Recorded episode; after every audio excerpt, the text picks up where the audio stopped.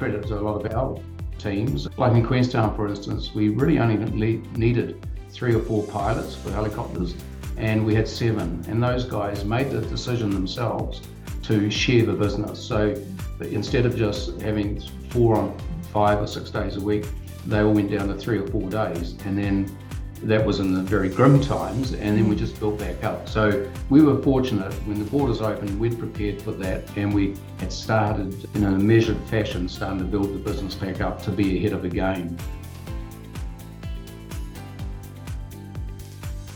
Kia ora, and welcome to another episode of the Tourism Chat Show. I'm your host, Michelle Caldwell, and I'm really excited to introduce our guest for today. But before we jump into that, I just wanted to remind you all that we have a new Instagram profile. It is at the Tourism Chat Show. So jump over there and please follow us for all of the latest news and behind the scenes glimpses at what we're doing. And of course, if you're enjoying the show, it really helps if you leave a five star rating or review on the app that you're tuning in on. So please make sure you do that too. Now, as I mentioned, we have a fabulous guest joining the show today. It's someone who really needs no introduction, but let's welcome him in, Mark Quickfall from Totally Tourism. Kia ora, Mark. Hello, Michelle, and nice to join you. Yeah, it's great to have you here. Now, before we get into the nitty gritty of your long career in tourism, let's allow our listeners to get to know you a little better. So, I have a quick question for you, and hopefully, it's not too much of a tricky one. But can you tell us your favorite tourism experience in New Zealand and mm. why? That has caught me off guard. So I'd be foolish not to promote one of our own operations. But I've got to say, over everything I've ever done, the, the one activity I really enjoy, I've always have, is going out heli skiing. Mm. You know, which we operate, and a good day out heli skiing, it's very hard to beat. Where a helicopter drops you on a ridge line, the helicopter disappears, you look out over the mountain ranges, it's a very quiet, and then suddenly downhill where you go in the powder snow. And, you know, it suits all anybody that's an intermediate to a advanced skier. And it's just a fantastic day out. Yes, yes, certainly. Having worked in the ski industry for a little while, I do know how much of a bucket list activity that is for so many people, and everybody raves about it. It's quite a special experience. Yeah, yeah. And that's part of it going out and seeing people that come with us. It's just fantastic in New Zealand, isn't it? Whether it's heli skiing, heli hiking, going down to Milford, any of the operations up in the North Island. We're so lucky to live where we do, and I mm. think that was one one positive out of COVID that so many New Zealanders were able to experience their own backyard. Yes, that's very, very true. Now, let's get into the show. We talked a little bit before we came on air about your career history, and I know we don't have a long time with you today, but can you give us the highlights of your career history and how you got started out in tourism? Yeah, well, like a lot of New Zealanders back in the late 70s, there used to be the slogan, don't leave town until you've seen the country. And I decided to do that. I was ready to travel overseas. But before I went, I thought I'll travel down south. I was born in, and uh, grew up in Auckland and came to Queenstown and thought, well, I'll just spend uh, some time here, which I did.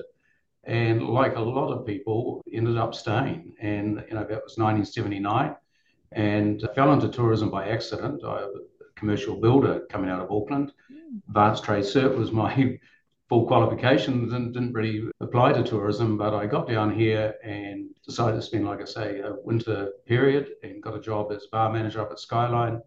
And then thought, no, I need to go. I need to get overseas. And just before I left, I there's a job advertised at Shotover Jet, which I applied for and was lucky enough to get selected.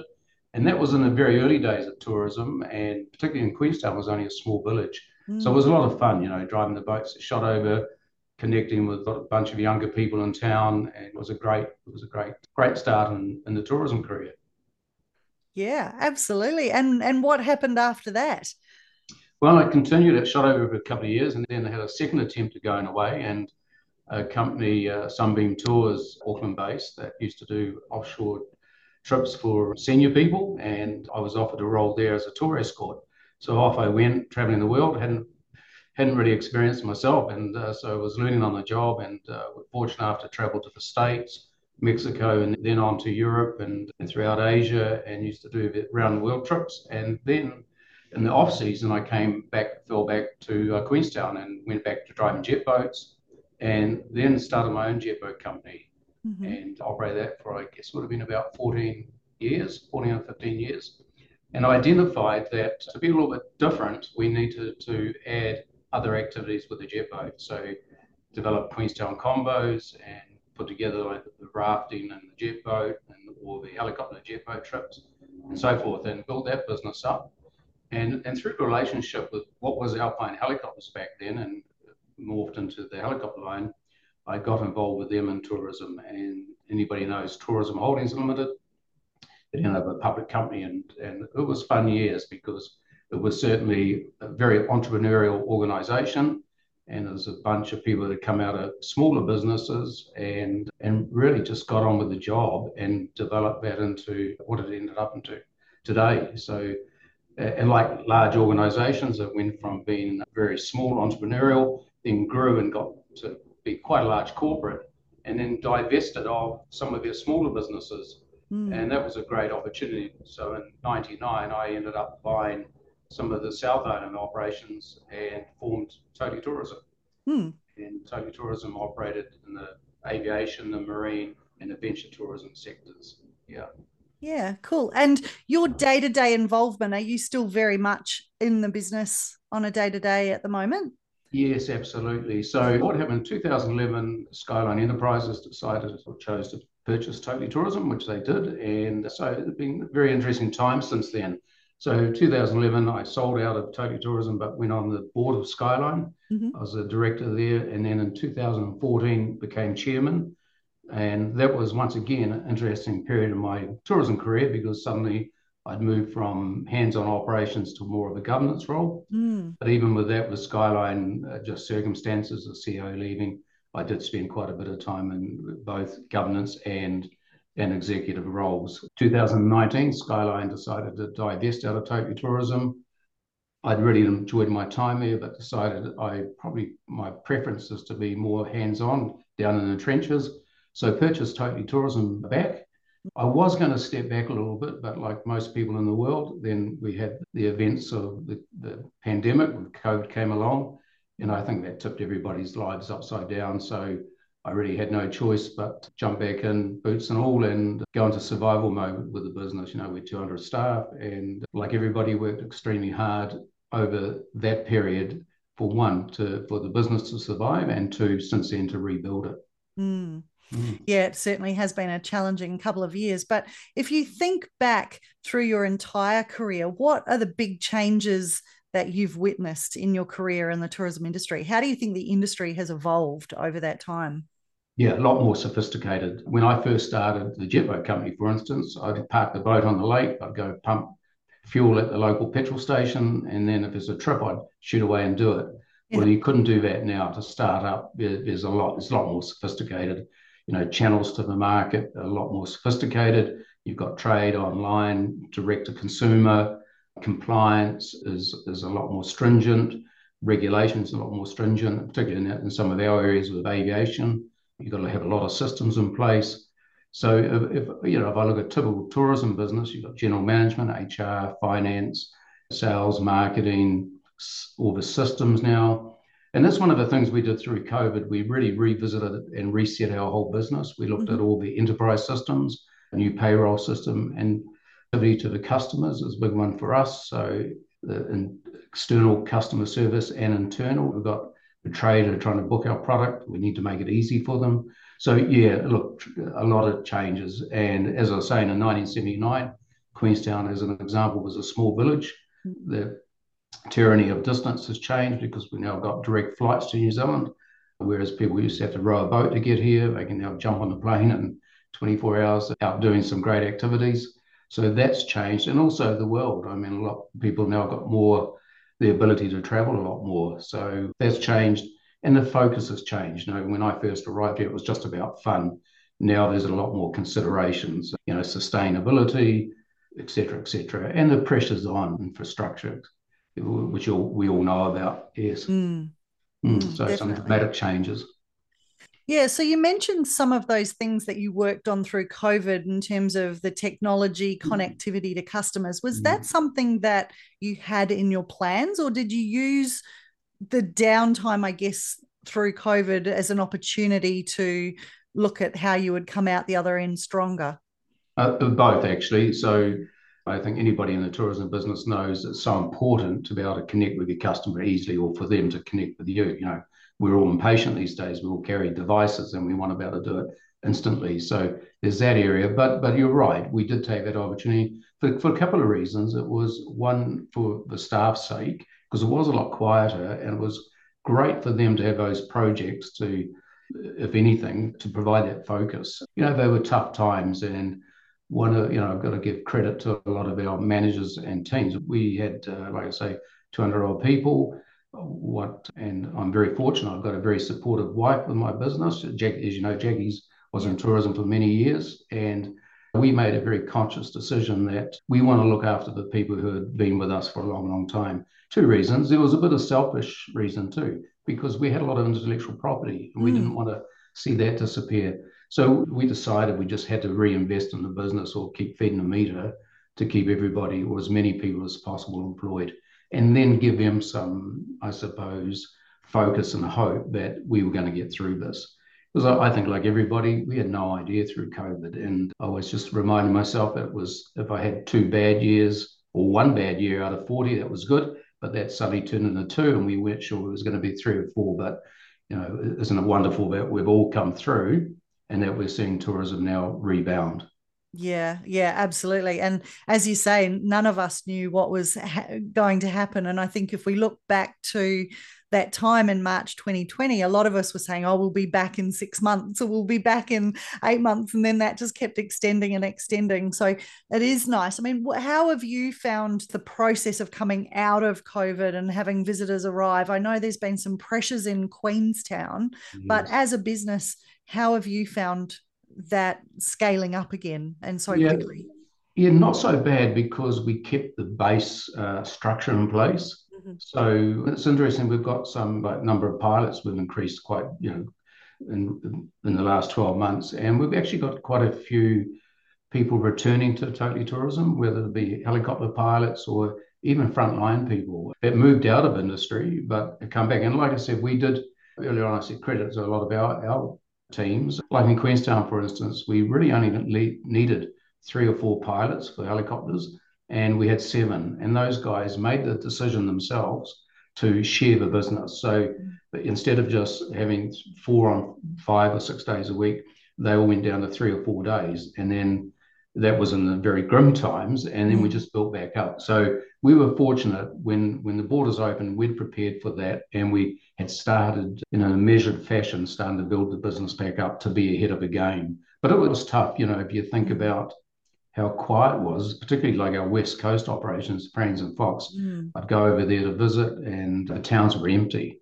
And I know uh, some of the other business owners, one uh, in the hospitality, they went from 55 staff down to five. So to rebuild to bring in chefs and whatever. And then they had the challenges of the regulations not keeping up to what was required. And I suppose that's one of the disappointing things is that as we try to rebuild, that people just haven't really recognized that businesses are coming out of survival mode and suddenly the focus is the focus that has been put on other areas that aren't assisting those businesses and look, I think we all get it. We need to redesign tourism, but we need to actually survive first. Yeah. And I think some of those barriers to getting on with the business, uh, and, and even now I see it. And I think we all agree like sustainability is important, right?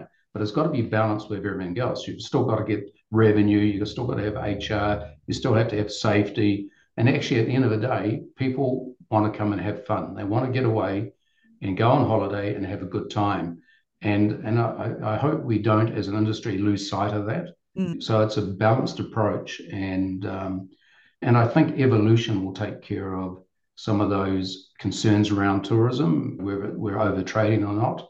And I think operators have that in mind anyway, because it's a mm. very competitive business. So you need to be leading that charge and be seen to be sustainable. Mm. Yeah. And and I guess it's a good point actually because part of sustainability is obviously financial sustainability as well. And I think a lot of the time we get caught up in just the environmental sustainability side of that without thinking through all of the ramifications of what that means for the longevity of these businesses.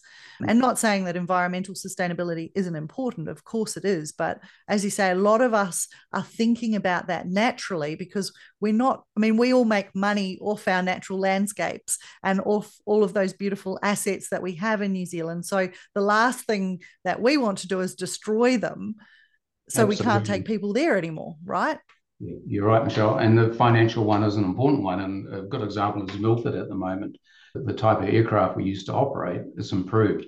So to, to go out, and we agreed with the Department of Conservation 10 years ago to go out and invest in 2 million US dollar aircrafts over the larger, quieter, and more sustainable. The next step is now to look at some alternative fuels for that. Mm-hmm. So I think those things are, are, going to happen regardless. You know, we, we're looking to build a new boat for Milford. We certainly investigated electric capabilities. It does, isn't going to work for Milford. So mm-hmm. we will put in the right engines and build a boat that in the future, if it was possible, we can convert to that. So I think those things are happening anyway. But I, I think we've got to be very careful that all our energy and focus doesn't go into that one area and we forget about the other important areas. So I think it's a balanced approach. Mm. So while we're on the topic of Milford Sound, I'd be mm. really keen to hear your opinions on what's happening down there and the discussions that are going on around access to Milford Sound and the park and ride options and yeah. all of that. Where do you sit in that? Like, do you feel that it is suffering from over tourism at the moment? Do we need to do something? What? Where are you? Yeah. We, we do need, and uh, actually we've segued in this, which I probably should have avoided, but I will say because I actually chair Destination Milford Sound. I don't know if you're aware of that. So that organisation represents all the commercial tourism operators down there. Right. We, if I'm, I'll be blunt. I'm going to say we're a little bit bent out of shape on this because when we have government funded organisations come in and say that all the tourism operators are simply extractors, that's an insult, and particularly when that was tabled during COVID and was hard times anyway. But put that to one side, we are supportive of having a robust plan for Milford. But our frustration is simply this the investment into Milford has been by the operators, not so. In some ways, the government have actually dragged the chain a little bit. So if you look at Milford, the electricity and all the infrastructure, a lot of it is provided by the operators currently majority operators in Milford have actually operating on expired concessions, so we have no security of tenure. So if we want to go and improve boats and coaches and planes and everything else, how do we go to the bank and say, can you lend us some more money when we have no security of tenure? You don't need to be too bright to know that operators will not be able to operate in the national park in a sustainable way unless they have. We had 800,000 people going to Milford Every year we run a survey that's independent through Otago University that is coming back and the satisfaction levels in the 90s. Wow. So that's one issue. So that's good. So if you've kind of, if we get back to that many people going to Milford, what is what is a better arrangement to, for them to be hosted in a safe, sustainable manner by tourism operators, or we just have a free for all? So it needs to be in a coordinated manner. So look, we're we're in support of, of having a robust plan, but I don't think we need to spend $20 million of taxpayers' money to work out what needs to happen next week. We know what needs to happen. Mm. We have actually drafted our own plan and provided that to whoever cares to listen. But I can tell you that since I've chaired Destination Milford Sound, we've been through quite a number of ministers, whether it be conservation, tourism, etc and it's actually fine. And the government officials, like I say, we've got a good relationship across the board. So it's not a complete train wreck. Mm. But if, you said to me now, Mark, who's actually leading this for Milford, I would struggle to say, I'll give you, I'll pass on the contact details. So our frustration is that while we're talking all that who is going on, there's not a lot of doing. So yeah, we, we just want to see our concessions that like all the aviation operators, all the concessions expired down there for the terminal, for the boat operators, they're all expired.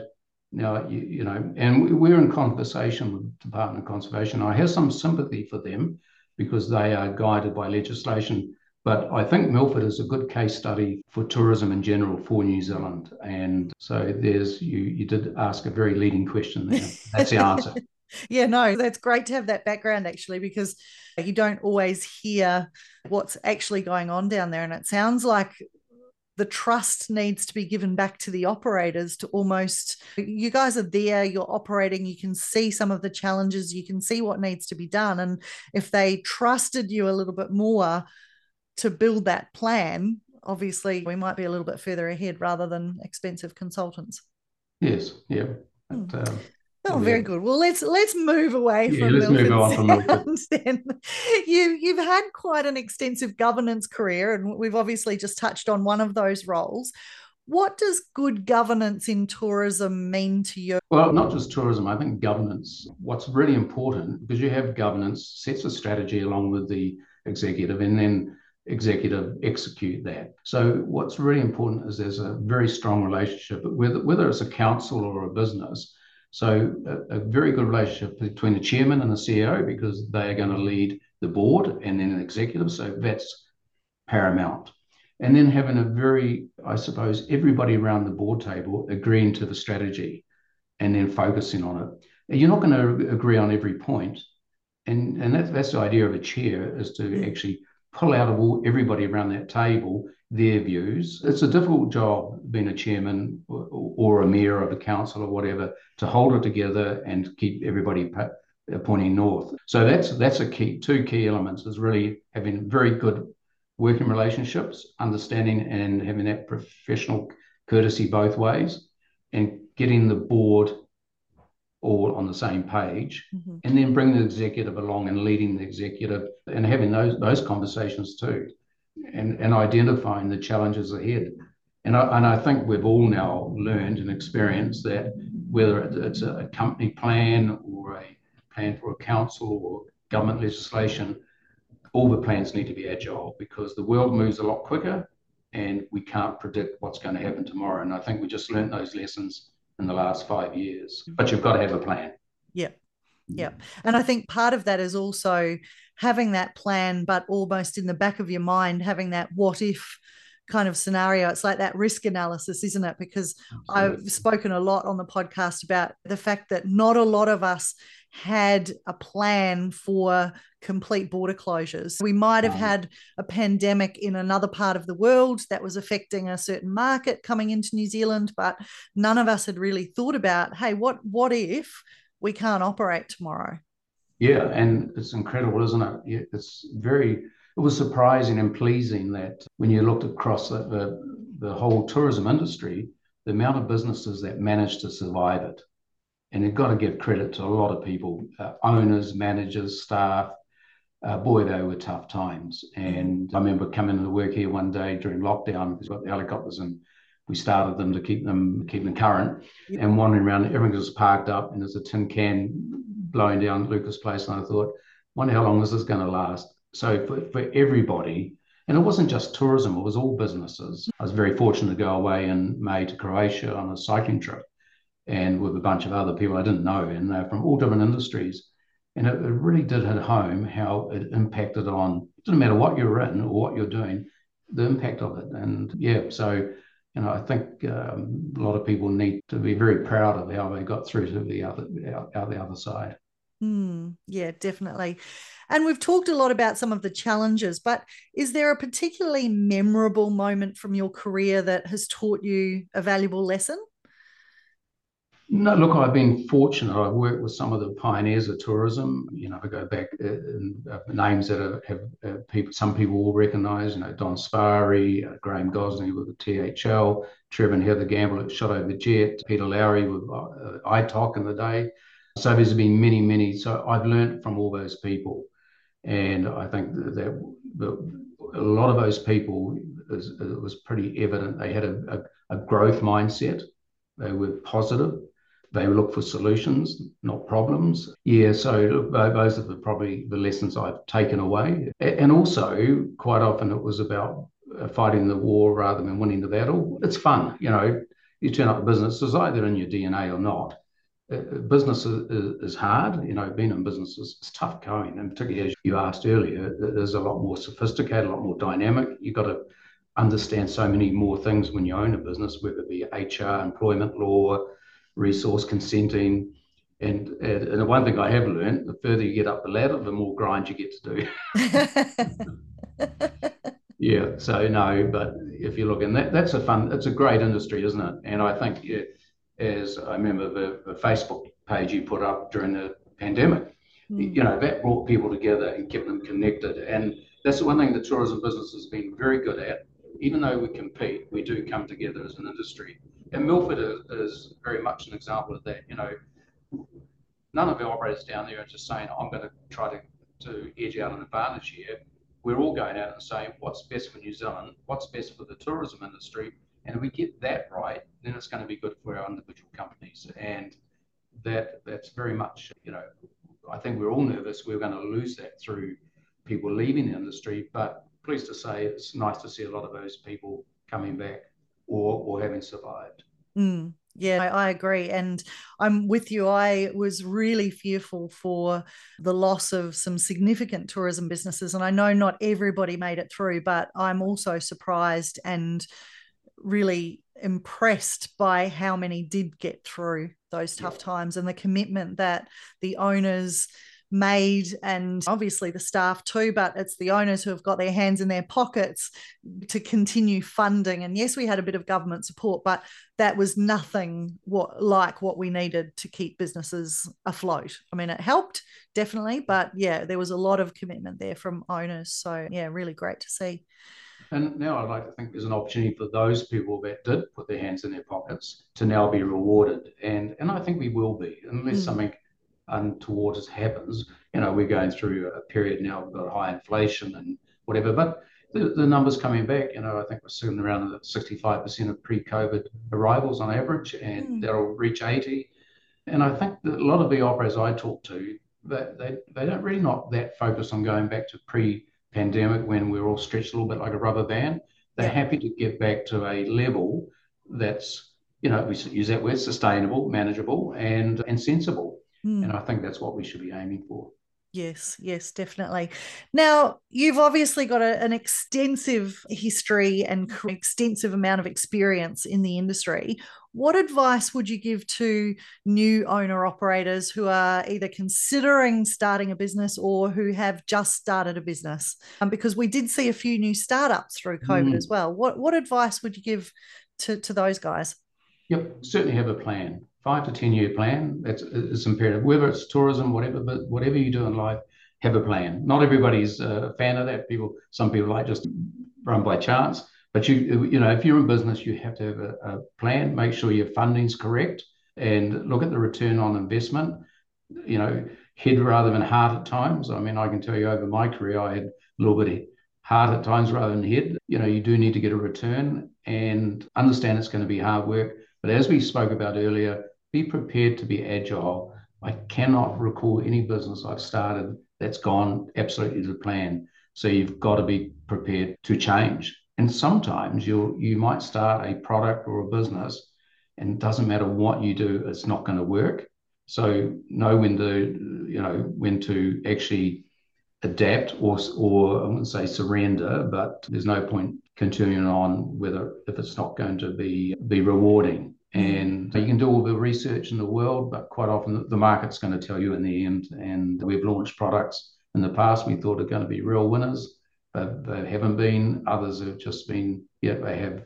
So read the market too, because the market's always changing, and we've seen the markets come and go. So you've got to redesign your product to suit the market. And just this last winter was very interesting for us. We with the heli skiing, we, we saw a big up lift with Chinese uh, heli skiers, which we've never seen before.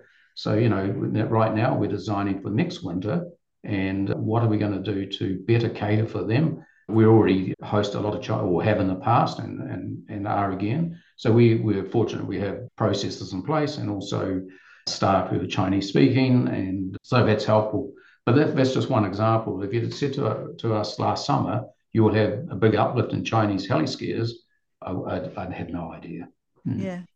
Mm. Yeah, it is important to keep an eye on those trends. And I think another way that I've found quite useful through the years is understanding that customer feedback and really delving deep into that as well, isn't it? Because yeah. sometimes there's just a little piece of gold and something that they'll mm-hmm. say. And it's all very easy to look at a dashboard and say, yes, we're sitting in a high NPS score and satisfactions at five stars and all of that kind of thing. But read the verbatim comments to say, yeah. well, actually, there's the nugget. That's yeah. that's something that we could try or you know fix or whatever it might be. Absolutely. Yep. Yeah. Oh, look, Mark, I've really enjoyed catching up with you today. I've just got a few more quick fire questions for you, and this is just a bit of fun. Obviously, I haven't given you a heads up on this because I just no. want you to answer quickly the first the, the, things that come into your head. But it's just a way that we get to know all of our guests on the show. So, are you ready for this? I am. Cool. Okay. Who's the most famous person in your phone contacts? Oh gosh.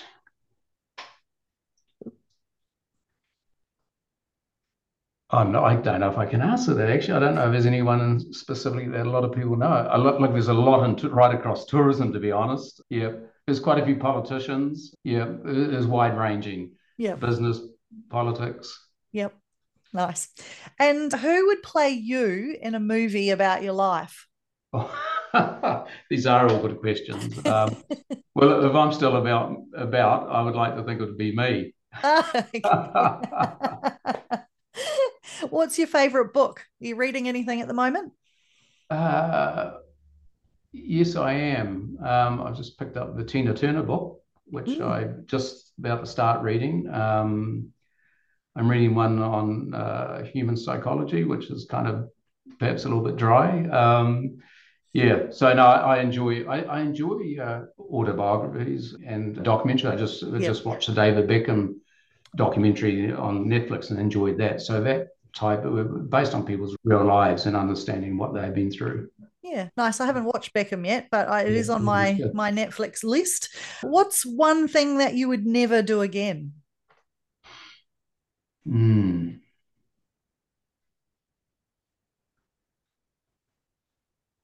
Start a business up the Shotover when we had a business called RaceJet that went 100 kilometers an hour. It was one that was led by heart, not head. Right. there was no real negatives in that, but it was just a good example of as we're chatting about uh, planning, etc. No, look, there's nothing actually. I look back and think, gosh, no uh, I did it pretty good. Or oh, perhaps not by Totally Tourism back just before a pandemic, but you know, you, you can't turn that clock back. No, and you don't have a crystal ball, unfortunately, no. with those sorts of things. Who is your hero? Oh, look, there's many people that I've admired. This might be a strange answer, answer, but the Queen is somebody I always thought I always held in high regard. Hmm. That she saw the importance of her role and was absolutely dedicated to it. Yeah, so that's one person. Yeah, I think that's a nice one, actually. We often talk about how you know, she had to stay so stoic in adversity and mm. she was always there. She was that constant figure, wasn't she? That very much. Yeah, yeah and right. she honored, she respected the position. Yeah, absolutely. And which absolutely. we don't always see with a lot of the politicians these days uh, and so forth. And yeah, so she she certainly always had my uh, my vote. Yeah, nice. And one that's maybe a little bit easier. Your favorite New Zealand destination? Well, New Zealand, you know, it's, it's there's so many great places, and they're all different, aren't they? Somebody visiting if they come to Queenstown, they've got the buzz. If you go to Te Anau, you know, I went to Te Anau the other Christmas and did uh, three of the walks over a few weeks with some friends, and mm-hmm. just outstanding. So I, I think it doesn't matter where you go. I was in Auckland the other week and went for a walk up Mount Albert, and great views over the city. So we are blessed. We're it's a pretty pretty neat place to live. Yes, we are. I actually used to ask a lot of our guests if they preferred the North or South Island. And then you can imagine how that went down. It basically depended on where they lived. So, yeah, we do understand that obviously you're very loyal to your region, but yeah, we are blessed all around New Zealand with yeah. amazing landscapes and, and mm. activities and things to do and keep us occupied. Yeah. So, yeah. Yeah. Well, Mark, thank you so much for joining me today. It's been fabulous to catch up and hear everything that you've been doing in your career. And, and you and I did work together for a little while at mm. THL, and I never knew that you were a jet boat driver. So that's something I've learned about you today. So. I really appreciate you sharing your story with us and wish you all the best for the upcoming summer season. Thanks, Michelle, and it's been a pleasure. And listeners, don't forget, we'll be back next Wednesday with another very special guest. So set your alarms and tune in then. Ka kite.